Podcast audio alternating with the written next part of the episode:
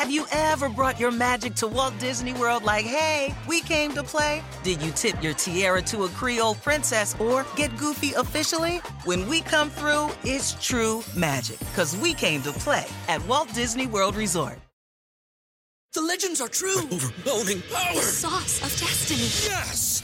The most legendary sauce has arrived as McDonald's transforms into the anime world of WcDonald's. The greatest flavors unite in all new savory chili McDonald's sauce to make your 10-piece Wick Nuggets, fries, and Sprite ultra powerful. Unlock manga comics with every meal and sit down for a new anime short every week only at WcDonald's. Ba-da-ba-ba-ba, go! At participating in McDonald's for limited time while supplies last.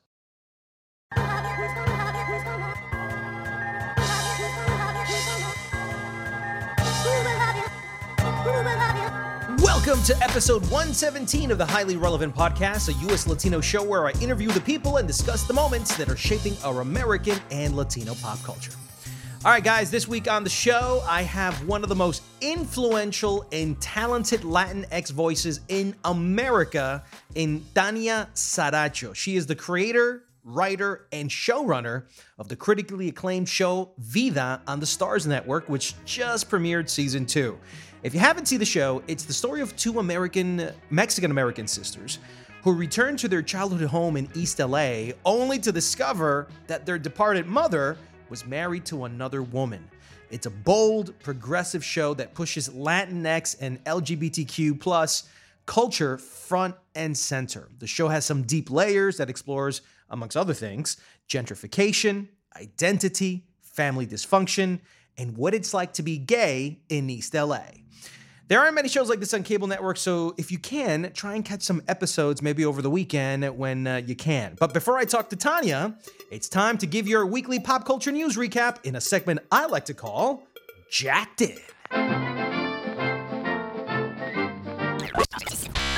Let's begin with the top movie news of the week. The first Rambo 5 trailer is out. Alfonso Cuarón is teaming with Guillermo del Toro to produce Warner Brothers' adaptation of Roald Dahl's novel The Witches. Tom Cruise will be flying real jets for Top Gun Maverick. MGM plans Boy George biopic. Hillary Clinton plans to form Hollywood production company with Chelsea Clinton. And early tracking indicates Pixar's Toy Story 4 could be heading to a huge $150 million or more box office debut. In TV news, Maroon's 5 Adam Levine has left NBC's The Voice. Jencarlos Canela set to star in Netflix' new Latin comedy series, The Expanding Universe of Ashley Garcia. Elena Anaya to star in TV remake of action feature Soldiers of Fortune. Lala Anthony joins the cast of the Beverly Hills 90210 reboot. And the Game of Thrones sequel begins filming this June. Switching over to music, Camila Cabello to work with Diplo. Guns N' Roses is working on a new album. Cardi B is spoiling for a fight with the media with a new single called Press. Katy Perry releases her new song and music video for Never Really Over. And Juan Luis Guerra has a new album titled Literal. And in tech and social media news, ESPN is betting more on Snapchat. Maluma announces biographical YouTube series. A new study suggests Twitter is making people dumb. Instagram influencer with over 2 million followers failed to sell 36 t-shirts. Did the influencer bubble burst? And Sports Illustrated has been sold for $110 million. What's wrong with you? Our mother is dead. Hi, I'm Eddie. Oh my fucking god. It's Johnny. Because Eddie's good people and her wife just died. How long? Full on married? Just two years. Listen to this. Vidalia has left us the building. But we have to split it three ways. With the wife? Yep, we have to sell it. Okay, so quick update. Season three of Vida just got picked up minutes ago as I'm recording this, but in my interview with Tanya, she was slightly stressing about why Starz had not called her yet with a renewal offer. So knowing now what we didn't know then is gonna make this interview a special one. Good morning. Hola Tanya, ¿cómo estás?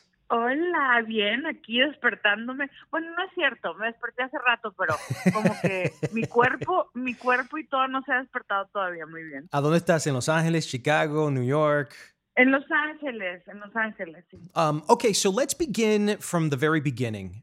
Where did the idea for Vida come from? It came from Starz. They pitched it to me. Well, they they brought me in for a meeting. Uh, they wanted me to uh, write. They asked me if I could write a show about gentrification, which is the gentrification of a Latinx theme, yeah, a Latinx space. I had never heard of that term, by the way. You know what? After, before this meeting, I hadn't either.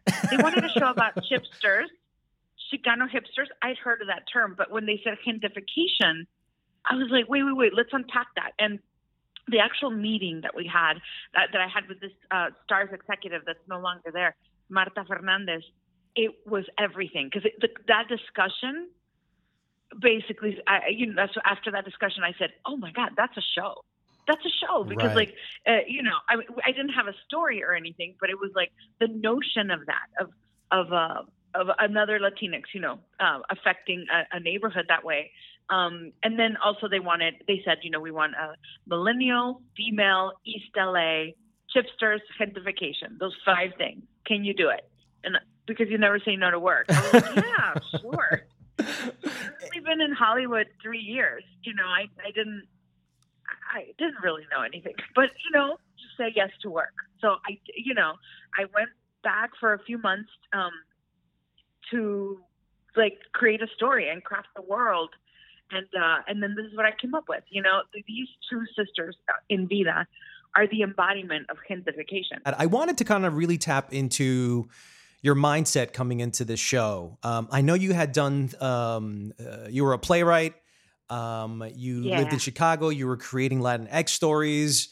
Um, but there was also, I've read a lot about you at some point feeling anxieties about writing a show like this. Uh, you had talked about the imposter syndrome and how that kind of took hold of you for a while. How were you able to write this show and at the same time break through and pierce through all the negatives uh, of such a great opportunity for you and such pressure to deliver not only for them but for yourself? Well, I still I have that immigrant like we must work attitude. Right, the So, Gucci like Frito said, complex. eh, But then the imposter complex is um that I haven't shaken. So I'm still still sitting with it, you know. And I started season two actually feeling that like, can I do it again? Maybe I can't do it again. So a lot of these obstacles were my own in my own head and I'm I'm open about them because I feel like they're um not uncommon for people that are high functioning. Um, because I'm a high functioning person, but Right. um, highly functioning person, but I still I have daily anxiety. You know, I How do you break through that. Tanya? How do you break I through I don't that? break. I I I just swim in the muck of it. I know that that's not a very helpful thing, but like in while I'm creating, I'm swi- I'm swimming in the doubt, right? Mhm. But I'm also I, obviously there's something in me that knows that I also can do it. So it's like Mm. this navigation of these um of these two forces constantly. Right now, I just took my CBD pill. that that it's uh it doesn't have THC, it's just CBD. But I've been on all the stuff because I just the you know me and my sister we were just highly anxious people, but like I I, I we still get through it, you know. Um, but that doesn't mean that you know, especially now that we're like promoting the show so much. Um, I feel I, all the feelings of deserving and all that stuff. Oh my god, I can't. Why do I get to be here and not another? Like I need to just shut that Tanya down a lot. Right. Um, I don't know how to get over it. I I, I hope I do because it's too much. It's double the work, you know. And it doesn't Um, interfere with your projects, like for example, La Bruja and other projects that you're also working on. I mean, it's always part of that process, you know, um, because the fight that I have with that doubtful Tanya is it, it, it, it's that other Tanya that's like, "Fuck you, I'm a chingona, I'm gonna do this," you know. So it, um, so that is what carries me through. It's so it's such a weird thing that, to always be having that in your head. Um, I hope it goes away because this is not sustainable, you know. No, I know. But um, it's not. But also, it keeps me humble. Like I nunca me lo creo. Like I never believe like, uh, oh, you're great, you've made it. Nope, nope. Uh, they're gonna kick me out of here. I can feel it. They're gonna kick me out of this town. That is to so town where I funny. How long did it take for you to write the pilot episode? Well, um, I was recovering from uh, two really bad surgeries and couldn't walk for six months. Was it the spinal infection? Uh, yeah, uh huh. It was a it was a, a, a scary one, and like Frida Kahlo in my bed, I I, I wrote it. it. It it took almost a whole. I think I had a pitch meeting two days before I had to go emergency surgery. Um, so it, and then it, it, I healed, and then I walked into my first meeting back at Starz with my cane. That's So crazy. I think that's yeah, it was crazy, and they didn't because you know we had a lot of meetings on the phone, and I just like pretended like everything was fine, like yeah, yeah, the surgery went fine, yeah, thanks, you know, like It's fine. But I couldn't walk. I couldn't go to the bathroom by myself. Like, it was, just, it was crazy. But by the time I get, I went back to Starz, it was like with a cane and I just looked like an OG pimp. You know, it was fine. yeah, it was fun. But, but it, but it was, it was funny because I, I wrote that in bed. I wrote it like, especially with, when with one hand, because um, on the other hand, I had like a tube, a catheter up my uh, arm to my heart. Holy cow. So like I couldn't really. Yeah, it was really. It was real.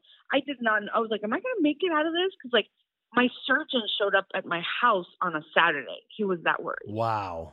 My surgeon came to my house because the the the the infection wouldn't go away, and all throughout that I was writing the uh, Vida you know. So when we shot that um, scene, because I remember how much I struggled to write not not the content, but physically to like write type because they had to like prop me and it was this whole thing. And when I uh, was writing that last scene with the the Selena song and the two sisters watching themselves as kids, and then we shot it. When we actually shot it, Mhm. I had a little breakdown because I was like, "Oh my god, this." Because this had more meaning than just, oh, we're getting to shoot what I wrote. Of I'm course. like, I was dying. I was dying when we wrote this. When I wrote this, I mean, um, and now I get to see it come alive. I had a breakdown. I was like, I can't. I gotta, I gotta get up. I was like, I gotta cry a little bit because I could have been dead right now. you know. oh But it, man. it, um, it, this this show means everything to me. You know. You've said before that that there's 520 shows out right now, and you can count on one hand how many Latinx shows that there are. Uh, Yeah. Just today, uh, Igle- Mr. Iglesias trailer just came out on Netflix, Ooh, nice. which is which is great because that's another Latinx show that uh, that's fronted by a Latino, uh, which is fantastic. But you've called that that the fact that there's so little shows out there right now is a form of erasure. And it was interesting because it reminded me of John Leguizamo, who also spoke about this in his Broadway play, Latin History for Morons, that the history books were slowly erasing our own history and our own contributions to American society as well. Um, why aren't we on red alert on this? Why isn't this a political and social crisis? I don't know. I know that it is a common feeling, but I don't know why we're not in, up in arms about it. You know, maybe, and it's not complacency. I won't be that insulting to us. We have been, our identity has been beaten down so much. And now I realize that there's not one identity of Latinidad. There are 27 countries that make up the Latin diaspora.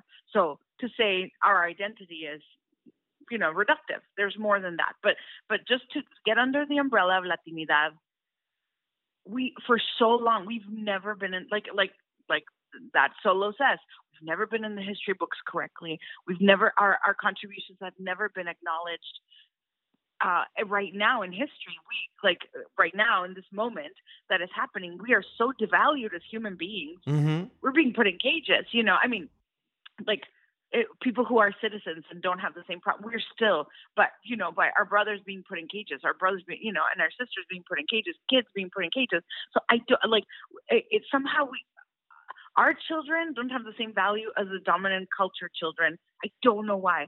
Our women don't are not valued the same i i don't i don't understand i mean I guess an academic could tell you, well, that's been systemic and that's been the plan, you know, to just like, because with, with erasure comes devaluing. So on the macro in this country, we, we suffer from that malady. And in the media, we suffer from that malady too. So, of course, in entertainment, that's how much we're going to count. Right now, I have to tell you, um, one of the things that's one of the little Tanya doubtful voices, the little Mhm. devil that I have in my shoulder is that I don't know why we don't have a third season yet um, with these amazing reviews with um you know like people's reaction. I don't know why i haven't gotten the call you know. Hey you get to do it again. I don't know. And you- you know we delivered an excellent season of television i think.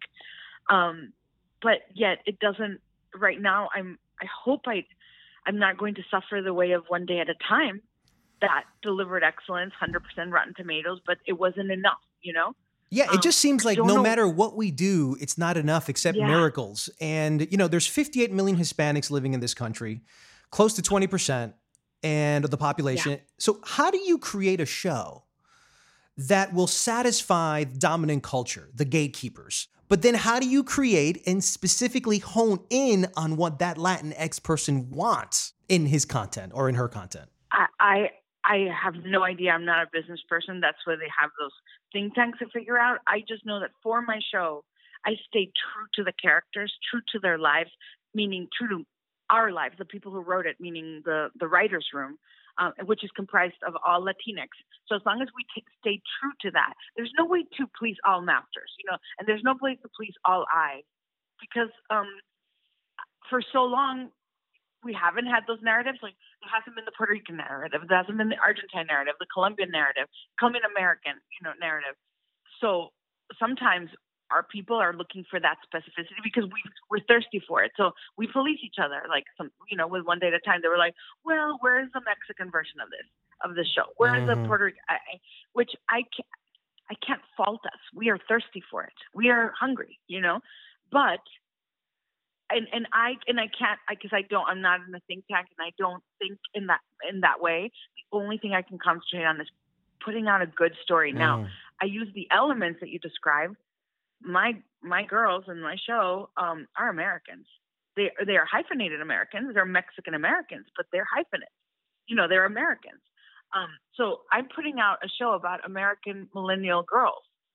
Um, so hopefully that that will resonate with that will resonate, and not just not just like not just with people of color, not just with queer people. It would resonate with that demographic somehow. You know. Right. Also, it's a show about family. It's a show, uh, and it stays true to family. It's a, a show about loss, coming home. Hopefully, because right now, yes, we want to say, oh, these are niche shows. You know, um, I I don't think Vida is niche, but um, I, you know, I'm not a viewer. I would watch Vida, It- but also I watch um all sorts of shows. Right now, I'm really into these Irish RTE. That's their like channel, you know, their BBC um shows. Like I'm I'm super into like this Irish. Why can't I like reach out to another culture and consume it, you know, and and get steeped in it? But like ours, is it because the the language, you know, like is it the accent? Like I don't know. Um, it, I don't have an answer, but I know that for me, I just concentrate on the truth of the characters because I feel like that will hopefully um, break through. How how do you deal with rejection, criticism, resistance, I cry. and ignorance? uh, I mean, right now I'm like uh, preparing for for that rejection. Um, I do cry a lot. I take my CBD. I um, I talk to my witches, my brujas. That's Mhm, real. I really mhm. do talk to my brujas. What do they tell you? today? What do they tell you? Well, diff- different things. Me hacen limpias. Like today, I'm getting my chakras aligned. Mhm. Um, because just to sort myself out, and then um, hopefully I can ask some questions like, "Will we be okay? Will, will we be fine?" You know, it's when they tell me when they read the cards and they tell me, basically, you'll live another week. That's fine. That's as much as I want to know. Fantastic. Thank you. I, no, hey, there was a time in 2016 when I was recovering from my back stuff that that mattered. Like you you'll be alive was the biggest headline I could Right. get, you know. Um, um, I don't go to therapy, but I go to witches. I know that that's a weird thing, but that's how I've been able to work it out. Um, this is part of this industry, right? The Mhm. rejection, the no's, the disses, the disrespect, um, along with other great things like, look, I get to, I get to tell my story. That's, I mean, I get to tell this story. That's, that's amazing. That's a privilege. Um, but, uh, but yeah, I, I'm, I'm learning to deal with it. Um, because I was also in the theater before, and Right. that has those elements there too. So I feel like it's a process. I feel I feel really bad for actors that like uh, you know uh, most of my friends are actors here. Most of my friends are Latinx actors, and they have to deal with that daily. Like at least me, I have to deal with that like eh, eh, not as often, but like uh, you know actors have to be like told you're not Latinx enough. You're too Latinx. Your accent's not good enough. Your accent's too, you know, punctuated. Like they, they constantly get told um, that they're not enough or too much of something, and that that feels really. I I I, I feel for actors. you know, you're one of the biggest advocates for Latinx representation that we have, and you know, it feels like if you can't make it, then then then Oh, what no. does that mean for all of us that are trying to make it, no, right? So we we we are rooting for you because rooting for you means rooting for us all at the same time. How do you deal with the burden and the pressure of being such an important figure in our community and society right now? First of all, people can do. I feel like, especially this generation, um, that next under me, I think they're gonna do it. They're going to be able to like break through um, dominant culture in a way that like maybe Gloria uh, Calderon and I are sort of like opening those doors, you know. Um, but so I, I do, I do think people will be able to do it. But um, I, you know, second season when we started second season after that first season had gone so well with critics, you know, um, and with you know whoever did watch it, um, I was like, oh my god, the because the pressure wasn't so much like tell keep telling a good story. The conversation was like, I've never seen myself represented. You have to keep doing it, and you have to do it well, and you have to do it right. And I feel like I owed it, especially to the my concentric communities that I, you know I belong to, the, the queer community, the Latinx community, females, you know, um, it, it, was like I have to keep doing, you know, female gays right. I have to keep doing, you know, the queer gays right and the brown gays right. Like, but like I became, I, I for a couple of months, I, it really crushed me the the pressure of that, um, pressure that I accepted, you know, because mm. I I understand because I I didn't have a show like that growing up. I I never saw us like that, so um I get it. So I I accept the pressure, but also I was like I can't let us down. Um, I've relaxed only just a little bit into it, you know. Um, but it, but it, I, because I talk to, and I keep talking about my friend Gloria Calderon. I we talk every day. We Marco Polo. I don't know mm-hmm. if you have mm-hmm. that app. Um, and we're, con- you know, we we have like parallel careers in a, in a way. Um, you know, her show went through, what, you know, what yeah, she's kind of going through I'm that going right through now. My, yeah, she no one better than to counsel me. You know, um, and also to, to just be in sisterhood with me. Also, there's not a lot of us, right? to be like, to have to carry the burden of culture, you know, and gender, and right. make a good show, um, and and be willing to represent. Because there are, you know, I do have other um, showrunner friends that are Latinx that are they're like uh, unburdened by that pressure, and I support them. I get it, you know. They're like, we're gonna make our great shows, but we don't need them to be about Latinidad don't want to represent Latinidad, you know, it, fine. Um, but I do feel like we need to. The movement needs us in a little bit, you know, in a way, like to um, and we say it all the time, like so that Marvin Lemus and Linda Chavez, who are crafting Tentified right now, don't have to, you know, put up with some of the things we had to put up with. We will put up with them. Do you know what I mean? Like right. I feel like we the, the the the we're looking at the future we're look, looking back at the future and we're like, it looks really bright, you know, with these like amazing artists. I sound like an old hag. I'm not, no, but it's like, it, but it now it feels like uh, Hollywood age. so old. How do you know so much about Latin X? Because you speak from a point almost like you almost created it, and you understand the movement so well that you seem perfectly uh, set as the leader of the Latin X movement in this country. I don't. Well, I don't know about that. I'm just living my Latinx life here. So, like, I don't think that makes me an expert, but I'm. It it makes me steeped in it. You know, um, it makes me understand it. Um, uh, our otherness. So, so, but it, I I wouldn't call myself an expert, like a proper academic expert who knows stuff about it. I I'm just living my life as as that as that otherized person in this country. So um, I feel like that you get you get to understand that stuff in the flesh because you you understand it in practice. You know, when I first right. got to um, to TV land to Hollywood, that first experience in the writers' room was really um, harrowing and horrible. And I real I understand I understood my otherness right away. Uh, we had a room that had allowed for the kind of joke that ended up calling um, Gloria and me spick and span.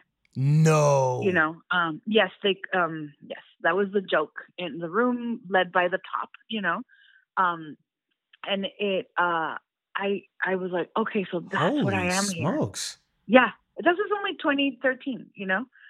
Um, and, uh, also anytime I would speak out for, like uh, defend in defense of like our identity in the show, um, I, I, I became a bore. You know, like oh my god, here comes Tanya again saying we can't say that about Latinas.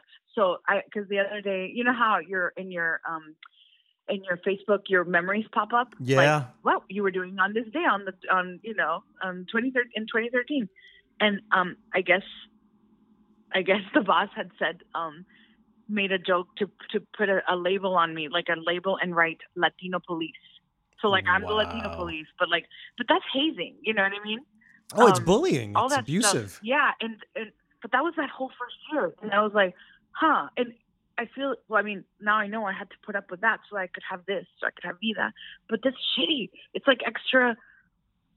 It's extra effort and energy you have to put into this other thing that is not the writing. You know, Right. it's the being brown in a room, or being female, or being Latinx, or being immigrant, or whatever other eyes. You know, Do you feel things are changing? I think it's too early to tell.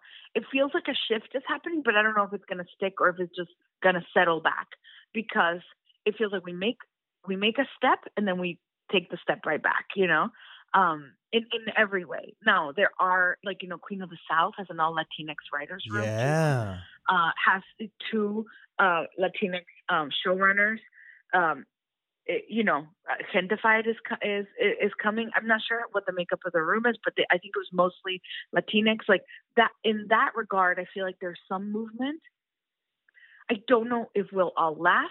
You know, just like one day at a time. Like it went like because it's like this support that needs to happen.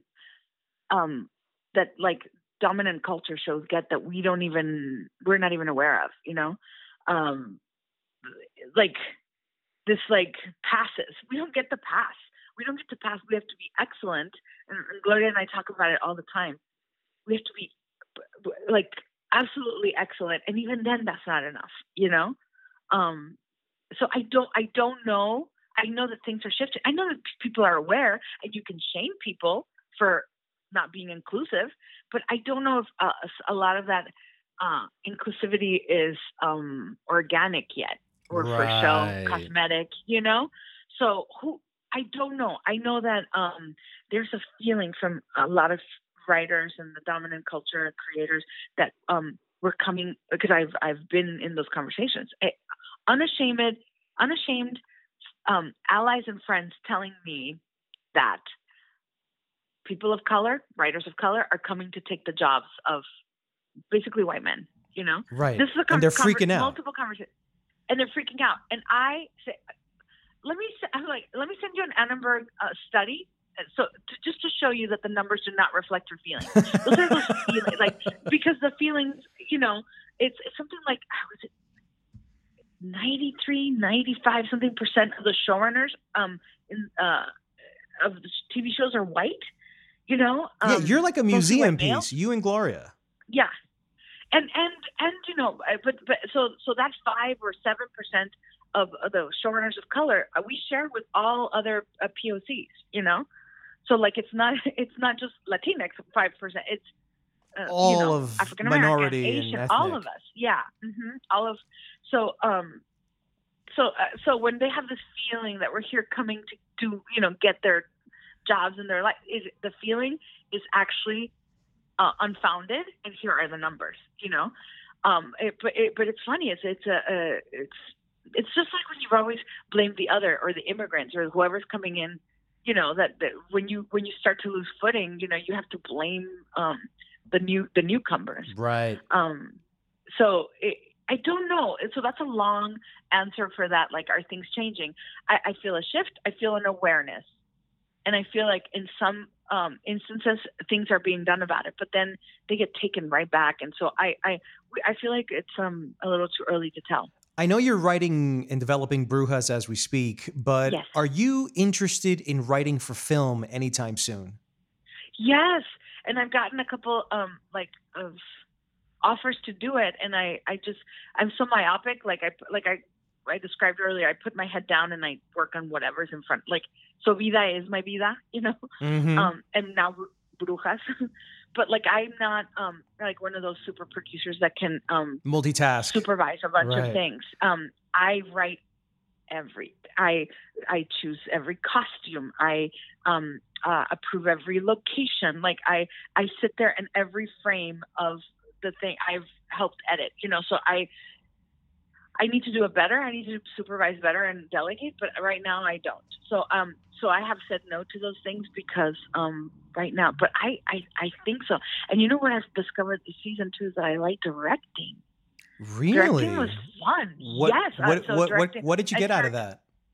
uh, I directed the finale of, of, of season two, and um, it was first of all, I'm not organized in my real life. Like my whole life is always falling apart. But when it comes to like work stuff, especially this this episode that I directed, I was so like organized about what we needed to do, and it felt really like not. It, it felt really comfortable yet not like me. You know, like I like this place. You know, I also had a DP that was that that's a Virgo, so she's super organized. So we like got every shot we ever needed, and we got five. We got a ton of coverage of it, you know. So like when I was in the editing room, I'm, I had had everything I needed, you know. So that the technical aspect was fun to learn, and then also just to get to helm the the eyes, you know, and to like direct the gaze. That was really fulfilling, and you know, because I wrote it and I directed it, and I'm like, I think I want to do this in film form. I really, I do. I think I want to direct my own film or something. Um, just to start off with, to see if I I can do it. Do you think Vida has the ability to be adapted to a film? No, it's its own story, and it. I think it's this, but I have other I have a ton of other stories um, in me. So, um, I actually, if I have the time, I know what what two films I would write. And then finally, I wanted to ask you about mentorship. Have you had mentors in your life? And how are you mentoring the new generation of Latin Xers coming into the business? When I was in the theater, I had um, I I don't know if he would consider himself my mentor, but I I always consider him my mentor, and he's who I turn to um, for guidance. Uh, Luis Alfaro, Yeah. uh, who's like an OG teat- teatrista. Um, but in in TV, when I got here, uh, no, I didn't have. I, I was going blind. Now, when I got when uh, you know when I first started work in my first show, which was about Latinas, and I was the only Latina there. It was I didn't I didn't understand that. I was like I'm the only voice here that's Latina. But then they added um, Gloria, and then I got a sister. And it's not that she's a mentor, but she's like a she brings this like uh, the power of sisterhood for me. Mhm. And and then I've leaned on that a lot. Also, another great friend that um I worked with Roberto Aguirre Sacasa, who does Riverdale. Oh my God! Yeah, he just got like Yeah. a eight-figure deal, Yeah. I think, for Warner Brothers or something along those lines. Oh, Nicaragüense, of course. Yeah, Uh, it's Nicas. It's Nicas. Yeah, he's amazing. And he, we worked on looking together, and he truly, also like a brother, not like a mentor, sort of like was like, look, this is how I do it. Do, you should do this, you know. Um, and so those two were just so important to me. But I wouldn't call them mentors. I, I just like son como mis hermanos, no. So um, Claro. I. I, I I I lean on them a lot, especially like, is this contract what I should be doing? Should I be doing? You know, like it's like it's that Mm. kind of thing. But I I Roberto's brilliant. You know, both those people are brilliant, and but also they're Latinx and they know and they've um they've sort of picked their lane and be like, this is my I'm staking my my claim here and this is my flag. And I I you know I really appreciate um their excellence and and and um and their guidance. But mentors know. So the way that I'm a mentor, like um it has to happen really organically. I won't do because I used to back in when I was in my theater days do those mentoring programs and stuff, and and then became like I if I'm really going to be of help, we it's kind of like a love story. You both have to find each other, and it has to be the right chemistry, and and um because I commit to a mentee, you know. But I think mentorship. I think mentorship is also through example, correct? Sure, sure, yeah, but it, but it's support, you know. That that's also like a, a mentor can also like uh, impulsar, you know, te impulsa, push you a little bit, um, uh, and and help open a door for you sometimes, and and help you push push you through. Um, right now, a lot of my writers, um, I'm I'm really committed to them being showrunners. So like, um, whatever transparency, whatever support, whatever I can uh, give to um, a few of these um, writers, I, I I will because we need more. You know. We need clones of you everywhere uh, because you're a great representative of our, of our community, and I just wish you nothing but success and luck Oh, and health and love. you. Gracias a ti. Un abrazo. Bye. And before I head out, here are three Latin tracks you might want to add to your playlist this weekend.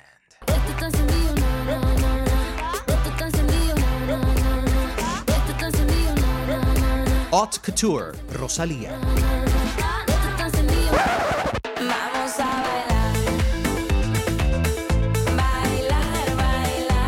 Playa Grande, Sophie Tucker, and Bomba Estéreo.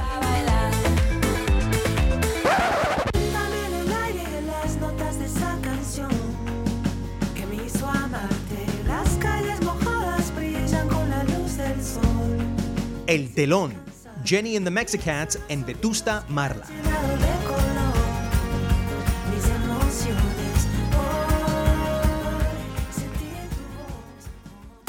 That's it for episode 117 of the Highly Relevant Podcast. I want to thank Tanya Saracho for coming on the show. And if you'd like to support the show, please spread the love on social media and tell all your friends about it.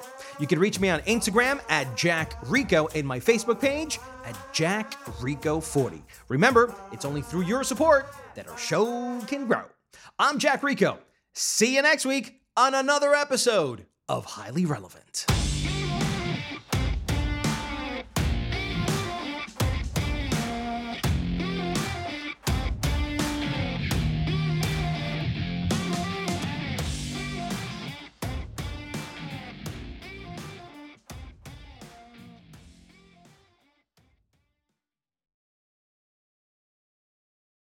The legends are true. overwhelming power! The Sauce of destiny.